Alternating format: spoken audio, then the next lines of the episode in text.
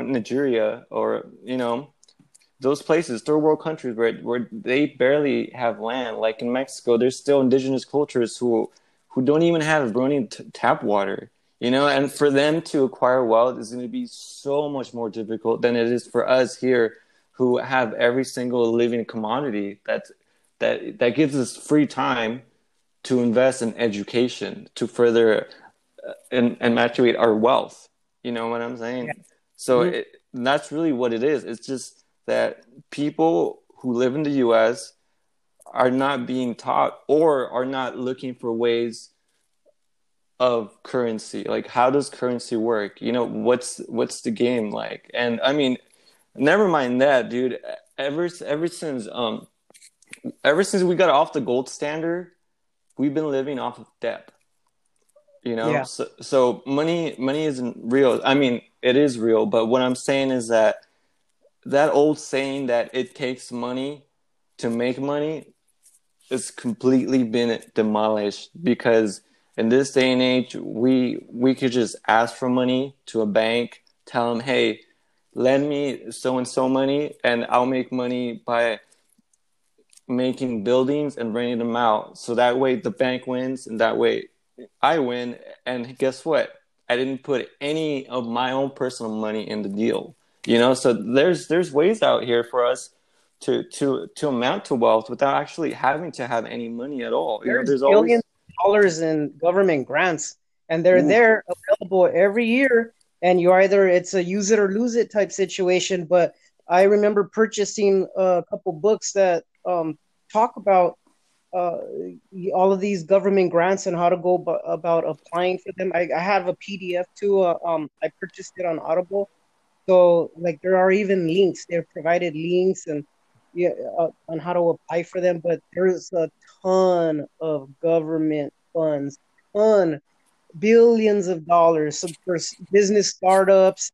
If you want to for for being a writer and publishing your own book or there's money out there to make it happen. You know what I mean? And this just it's taxpayer money, and and it's available for the taxpayers, and and and it's just there. And you know, you're right. Maybe something that might stunt our growth in that department is our culture and our cultural beliefs and backgrounds. Um, specifically with Latinos, because I don't want to include other cultures. And you know, if you think stereotypically, um, you, would you say that there are some that there are more affluent cultures than others? And and I'll say specifically, would you say that Latinos in general are the most affluent culture here in America? Well, I mean, here's the thing, man. Uh, I remember um, uh, I met this guy like in downtown, and this guy actually ran an organization that was dedicated to giving financial education to the Hispanic community. And mm-hmm. he was telling me the reason why I'm so invested is in this is because let's take a a college grad who's Hispanic. Okay, now let's take a a white Caucasian male who only only finished high school. Statistics show that the as being uh, the white male would amount to through time would amount to more wealth than the college educated Hispanic person. And he told me that, and that's really what we're opening up my mind that it's all we're about, not doing things right. Yeah, and it's all the financial education, and and the thing about that's what people think, man. Like, okay, we could talk about the white man and all this stuff, but really, I mean, the white man has been in the game for for years since the really beginning. You you could probably say they they they probably help invent the game, you know. So so these people have been passing down this knowledge to their kids and their grandkids. You know what I'm saying? And mm-hmm. us as as the indigenous cultures who who didn't want anything to do with that, but we were forced into that because we were living in extreme poverty. The white man came here to to California and Arizona, and, and they were like they saw us struggling and then they offered us jobs and this is really how this whole thing happened between california arizona being part of mexico and then being part of the us you know because we Hispanics pretty much gave our land away because we didn't have any money. We, we didn't have the means to get educated. You know, we didn't see that we could use our own land to make money. You know, so it, it's it's something that that goes way, way, way back. Uh, you know, more than like a hundred years, man. This it's just it all comes down to that. That if um, our ancestors as Hispanics did not teach us the game of financial education and um, that's really the advantage that I would say, quote unquote, the white man has on us. You know, it's just their grandparents had been in the game longer than than us because our grandparents didn't even want to be in the game. You know what I'm saying? But you know, that's just financial education, bro. That could change very quickly. Okay, so if when we think about genetics, when we think about our genes and our eye colors, genetics ultimately determine the phenotype. What what color your eye is going to be? Physical characteristics, right? So yeah. if genes if genes are responsible for physical characteristics, are genes also responsible for spiritual characteristics, emotional characteristics, mental characteristics? And and where does a poverty mindset fall into that any one of those categories? Um, and basically what my question is then is is poverty genetic? Is it is it an inherited disability, a disease? Yeah, you, you could definitely say that because if if you were born poor, you were most likely to die poor. You know, so for me, that's all the evidence you need. You know what I'm saying? Uh, and that's really what, what this financial educators are all about. That we we know that we know that statistics show that if you were born poor, you're gonna die poor. Like, there's no doubt about it. That's really where we are here in this sta- in this state of current reality. So yeah, I would say genetically, it it is passed down.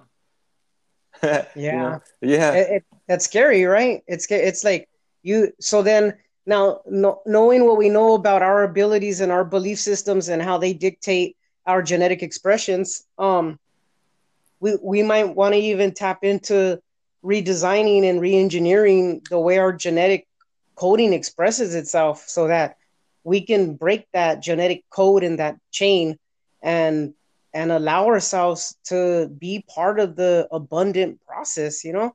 Now i and i understand too you know i ran across a fact um, and i'll say maybe like the 1930s or 1920s but definitely on or around or maybe in between world war one and world war two the world population i think at that time was 200 million. From 200 million to today's um almost 8 billion. I don't know if it's 8 billion but i'll say safely 7 billion right? Yeah. So so from from 200 million to 7 billion dude that is a vast growth in population. And going back to like the, uh, you mentioned the indigenous cultures and and having to learn how to adapt.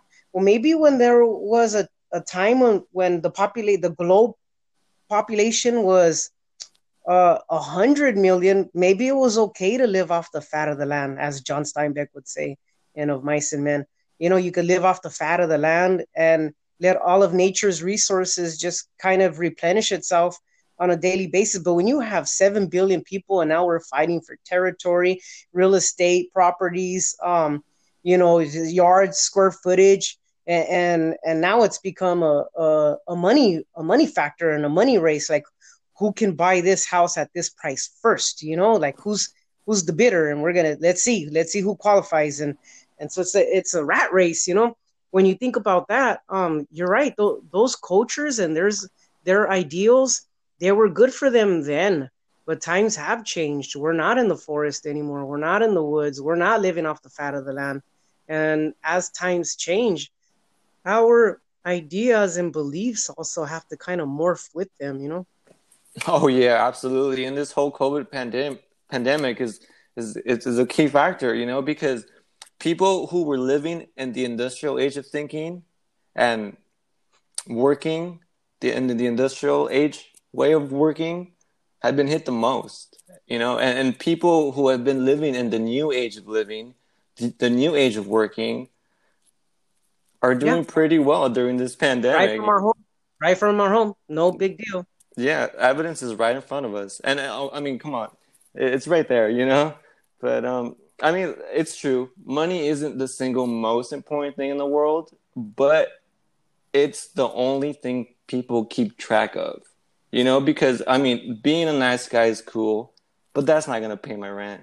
Being nice won't get me the help I need when when I need help, when I'm in a hospital, when I break something or become ill, you know. And being nice won't save my family when a storm comes and takes their finances away. You know what I'm saying? So it, this this is just an awareness. Yeah, you, have to realize what's really going on. And, and it's funny because you know, in all in all honesty, and and um, I I appreciate you kind of maybe even contributing some ideas that kind of lend a little insight into your fears, because you. It, ne- I never once um have I even fathomed oh, you know, a hospital bill or an accident like that. And I'll tell you, my instinct to becoming rich and my interest in it peaked um, when I was in the United States Navy and I would travel abroad, and then we'd have, you know, liberty at this port and um, on this shore and this bay.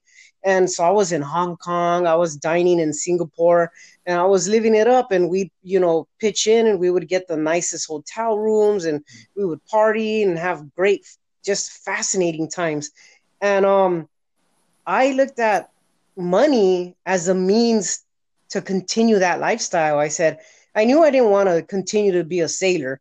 It just wasn't it wasn't meant for me. It's not my calling to be in uniform like that. And um, you know, it was a real strict environment, a lot of policies, regulations, and whatnot. And so I was like, mm. I took the Wayne Dyer route where I was like, you know, you got sometimes you have to work the job you you you don't want to learn that that's not what you you don't like or it doesn't fit you. But one thing I did like though is a taste for travel and a taste for you know, I would watch all these affluent individuals because we were there, right, right there in Sydney, Australia, at the Opera House, and then you know, surrounded by all these uh, wealthy, affluent folks, and you could tell in their mannerisms, the way they sat, how they confidently drank their elixir, how they ordered, and you know, these people didn't have any um reservations about what they how they were going to treat themselves um they didn't have any conflicting internal impulses when it came to how they were going to pay the bill. They were they they looked like they were so in tune with nature. You could tell they had money in their bank accounts. They probably managed their own portfolios. Um, and I saw that. I saw that just by how they would sit, how they would sit, how their mannerisms and gestures, and how they would articulate um, their vast vocabularies and the abilities to express in varying ways.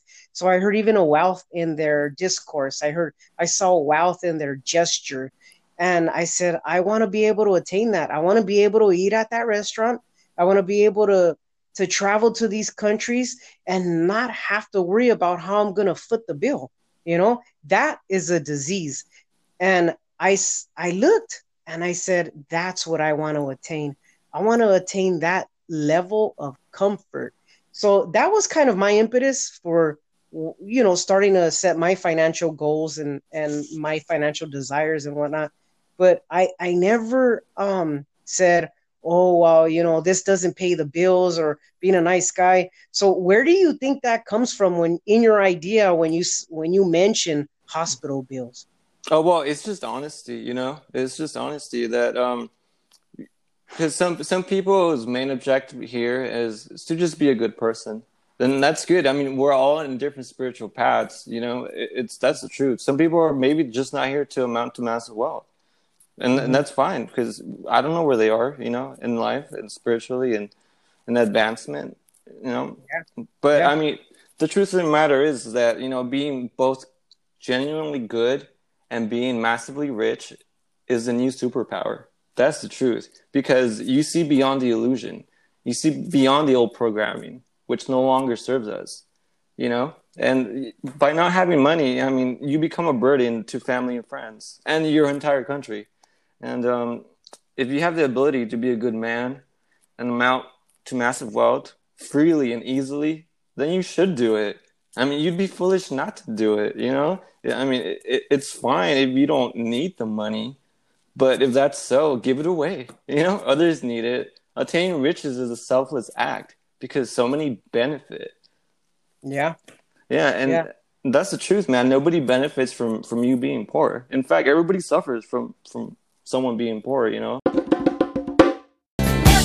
break the chain, break the chain. Don't love me now, don't never love me again. I can still you say, never break the chain, break the chain. And I mean, You know- say what? let, let- and let me t- let me tell you about um my error in my financial goals and you know it's not an error but i was having a conversation with my sister yesterday and i started to feel real happy because her conversations about money are starting to increase and what she once saw as a lot of money is now uh, a lower definition or a, a, a less uh, desirable goal and she's keeps stepping it up and her amounts keep increasing you know and so she at first you know when i heard her talking in her early 20s about uh, this job paying 12 bucks an hour and then you know I, the years grew and so did the dollar amount and then $18 an hour. And yesterday she was talking about a gig that um, was going to pay 47 bucks an hour and then certain growth potentials and all that. And so I, i'm seeing her evolve you know she's not stagnating in that minimum wage zone. And she's thinking about all of the poss- her financial possibilities. And you know it's unfortunate that it took so long. She should because I, I know it when we're talking specifically this um episode focuses on Lat- latino culture and how latin americans um in, in interact and engage with money. And I, I feel sometimes we're a little late to bloom and to say I deserve just as much wealth as the white man or the Asian man, the yellow man or the red man or you know, I I'm just as deserving of being a millionaire as as someone else. And so um I felt really proud of my sister that she's stepping up her conversation and her ideals about money. But one mistake I committed is I remember saying that I want a, one job. I was working multiple jobs and I was making about a hundred thousand dollars. And I said, I want one job to make a hundred thousand dollars. And I thought that was a good goal. You know, I said, yeah, you know, and if you're making a hundred grand a year, that's pretty cool. And I'm, you know, not to belittle someone who's making a hundred grand a year or, or making less than that, but I'm done with that small goal, man. It's really a small goal. And so now that I am with one job, you know, I'm I'm I'm now making a little over that and I'm saying why did I set such a small goal? Cuz I threw it out there. You know, I kind of spoke it to my invisible invisible vision board called the universe and now I'm making that money and I'm realizing a hundred grand a year is not a lot of money. And you know, why didn't I say I want to make a million a year? And I started really thinking about it and I said, okay, Rich, if you want to be the wealthiest man on the planet, how much money do you need to earn? And a million a year is not going to cut it. You know what I mean? Yeah. If I, if I want to end up being a trillionaire, forget the billions now, because we have billionaires. And to say, okay, well, I'm the wealthiest man in the world. Well, start looking in the trillions now. And how was I going to do that if I'm setting goals of a hundred thousand a year? That's such a small, infinitesimal goal when you're saying you want to play with the big boys, you know? And I want to play with the big boys. I have a conscious awareness of money, of its appreciation, of its power, and it's something, you know, it's it, just that power to be comfortable, to go to fly to Sydney, Australia, be around and among the opera house tourists, and be able to have fine dining experiences, be able to have the the finest views, and and drink a, a, a cold craft beer, uh, you know, beachside somewhere, and have that comfortable life. Like I was only thinking a hundred thousand, and why not a million?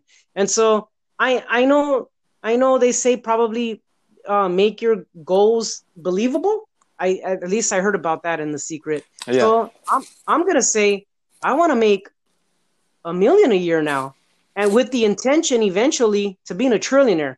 But if if I have to psych my own psyche and my own subconscious and unconscious out, well, the, and these are the baby steps uh, required in that, and this is my slow Latin American mindset and, in indigenous genetic uh, disability, and uh, then I'll say, okay, well, we did the hundred grand now, but fuck that, I want a million now. And so we'll, we'll set that as a goal, a million a year. So I want next year. Here's my goal. Next year, I will, I my gross earnings will be equal or greater to a million dollars, dude. And and why don't we set these goals? You know? Yeah, absolutely. I mean, if the universe, if God is our magic genie, and He's asking us, "What do you want?" For us to be, you get one, you know, like one wish, anything you Yeah. want, whatever you want. For us to be and say, Frugal, huh? Yeah, to be frugal and say, I want a million dollars. That's insanity. I mean, you've been given, granted the one wish to get whatever you want. You know, I would say, I want nine, nine, nine trillion, you know, because that's the whole, you get one wish. So why, why go small? Dream bigger. You know, that's really the concept of today. Dream bigger. Yeah, absolutely, man. I want a Googol dollars. Do you know what Googol means? no. It's a hundred zeros after one. Oh, So- You know what I mean? So I want to Googol. I want to be a Googol Googleaire, whatever, whatever, a Googleaire. Uh, but no, yeah, we we dream small sometimes, and yeah, I'm a victim of that, you know. And I'm I'm I'm here to say I'm breaking that. I'm breaking that, and I'll take whatever steps that are necessary to get me to those financial gains and those financial um foundations. But I'm I'm dreaming big. You know, Kobe Bryant everyone says, "Oh man, Kobe passed away." Yeah, Kobe passed away flying on a helicopter to go to a basketball camp. That dude was flying in the air. He was only what? What was he? 43, 44, yeah, something like that, right? 42? He was 42. I'm older than him. So maybe he was 42 or 41. But you know, I'm older than him and I'm not flying in a helicopter. So what the fuck is wrong with me? Kobe, nothing was wrong with Kobe. Kobe says, Hey guys, I'm living it up. I deserve this wealth. I deserve this beautiful wife. I deserve these gorgeous kids. I deserve everything, all these great job opportunities. I bet you the guy was making tons of money even after he retired. Oh, yeah. He's not, there's not, there was nothing stagnating about him. So, you know, I, I don't see the tragedy in his death because I don't see him as a death all he was was nothing but a, an abundant life and i think if more people lived that with his mindset and his mentality and he did give a great service too he worked his ass off on that court for us he gave his viewers one hell of a game every time you know that man was uh through and through he was he was a player and sometimes he was his own player and sometimes he was a team player but um you know when i look at forms of success and service I want to be with that culture. That's the culture of success. And uh, I don't think Kobe Bryant understood any limits. I don't think anybody said, "Hey, look, guy. Hey, look, kid. You're never gonna amount to much." Or uh, "Don't fool yourself. The NBA is impossible to get into." Or you know what I mean? That just wasn't part of Kobe's collective energy or his his ideals and he the guy he just had a winning mentality and that's all it was going to be just like you know phil jackson the same thing with him he's like well we're going to get us some rings guys we're going to bring home some championships and um and so you know what what might be some tricks for our listeners to to attaining that level of success that level of wealth you know because um i did mention you know kind of like uh, maybe stating it, throwing it out there, and I said, okay, I went from a hundred thousand, now let's move up to a million. Now, um, what do you what do you think could help individuals tap into their uh, infinite abundance? Well, I do know that uh, a lot of wealthy people, and I'm, I'm talking about like really wealthy people, people donate to charities and give money away. They they truly do believe, based on my studies and the interviews I've read, they truly do believe that currency is the most beautiful thing in the world because it allows for serv- services that otherwise people would not do. And and they really see that money is not the root of evil. It is what you do with the money that becomes the root of all evil. Because thinking money is the root of all evil, it's like blaming the gun for the murder instead of blaming the person behind the gun. Got it. Yeah, it's it's inanimate. You know, it, it has a, a latent uh, inherent power, but it's inanimate, and we only execute that power when we move it from one hand to the other for um, services rendered and whatnot.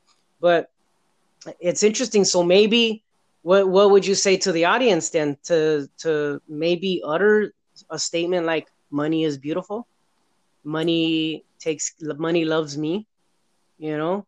Yeah. What, what do you what you know what I mean? Like and then just think about that, yeah, because you know if we want to give our listeners some types of tips and clues on how to start attracting all that money into their life because it comes in the forms of opportunities it comes in the forms of insights and then we just take we take action right we see an opportunity and we we we go in head first you know kind of like this podcast when you and i we started it up and and um you know we we just went in with it you know Oh yeah, it, we did, bro, and that's that's the way you, that's the way to to to greaterness. You know, you, you don't wait for the right day. You you don't wait for you to feel good. You don't wait for this and that to happen. No, you do it. You do it right now, and that's. let me tell you dude, Say what? Here's one thing I learned, and someone told me this in the military, but I, I learned it along the way too. Um, because I asked him, "Hey, are you planning on having kids?" He had a he had a wife at the time, and you know we're young and when we're in the Navy, and um, I was maybe 19 at the time, 18, 18 at the time, and so he tells me, "Well, I don't know," and I said, "Oh, you're waiting for a more convenient time," and I used that word convenient, and it piqued his interest, and he says, "You know something? There's never a convenient time to have a kid." And my daughter she's 19 and um she's she's uh, at a college right now and she's going to apply to transfer to UCLA and you know her school's all paid for and everything so she's in a good situation to make that decision. And um I could tell you there's no convenient time to have a kid. There's absolutely no convenient time. Because I had my kid when I was young. I had my daughter when I was 23 and you would you know as convenient it is as far as energy goes because i was 23 had you know all this life in me and all this energy i was tired all the time from you know these odd sleeping hours and broken sleeping hours and having to get up and feed your daughter or watching mom feed your child you know? So and dads sometimes they see that and they want to be awake for that man. And so um there's not a convenient time to have a kid and you're right there's no convenient time to start your business. And we, we hear this all the time in those get, get rich books. It talks about how, you, you know, a wealthy mind is going to get rich even in a bad economy, you know? yeah. So, so there's, there isn't a convenient time other than now. Now's the only time, you know? And uh, you just, you just got to do it, whether it's, you know, creating a child or, or creating your wealth. They're the same thing. It's the same process it's an evolution you know you go through a whole process. And there's eh, you know just like nobody knows how to run a business that's fine. You don't need to know. You want to know why? I created a life and i didn't know how to be a dad. So i just no i didn't. Nobody Yeah. i never read a manual on how to become a dad. I you know you could say if we have biological instincts on how to evolve into a father day by day we have those same fucking biological impulses to be a millionaire you know to be Absolutely. filthy, filthy rich. Dude because you can't say that you go for i didn't you know i went to school to become a teacher and when they threw me in that classroom i did not know how to teach. I didn't know what to teach. I, I was qualified. I passed all the credential programs everything. You don't learn how to teach until you start teaching. And i'm to tell i'm here to say you don't learn how to become a millionaire until, until you start living like a millionaire.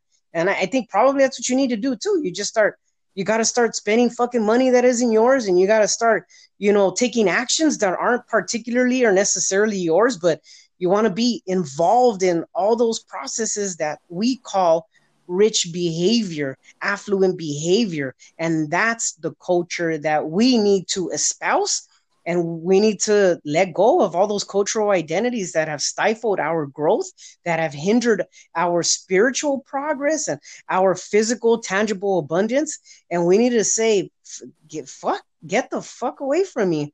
I'm a new person. I'm a I'm a new idea. I'm a new mind. I'm renewed in my in my form and ways of living, you know?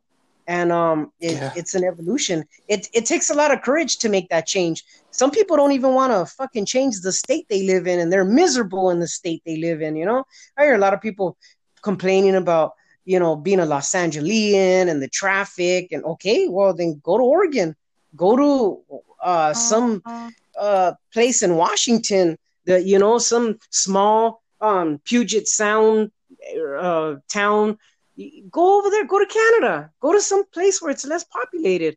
Um, but there's a there's a life out there for for everyone. You know. Yeah, and, that's it is, bro. As long as you take action, even even if it's imperfect action, you, you got to do it. And because I mean, if you really love people like you claim you do, and if you really want to help people in this lifetime like you claim you do, then you got to see the world with real eyes, and you got to play the, the game of life. You know, It- because now is the time to delete the old programming that has kept us in the shadows and in the ghetto and import phys- physically and like spiritual spirit. You know, like now is the time to thrive. Like this goes for those people who practice spiritual riches. You know, if you want to master holistic richness, the money is part of it because it's mind, body, and spirit. So Yeah. it, and, and it all begins with thought. You know, so to to help people out, and I would say if someone asks you what's more important, making a massive impact or ma- making massive amount of, of wealth, always say both. Always, because um, in the, in the words of John F. Kennedy, don't ask what your country could do for you. Ask what you can do for your country. You know, that, that's- service. yeah. That's what it comes down to. Oh yeah, absolutely. Yeah, absolutely. Hey, thanks a lot, Andy. We're gonna close out. This is I Am Radio with Richie Ray. And we have uh, today's guest, Andy Garcia. Thanks a lot, listeners, and continue to listen. I hope this gave you guys some insights. And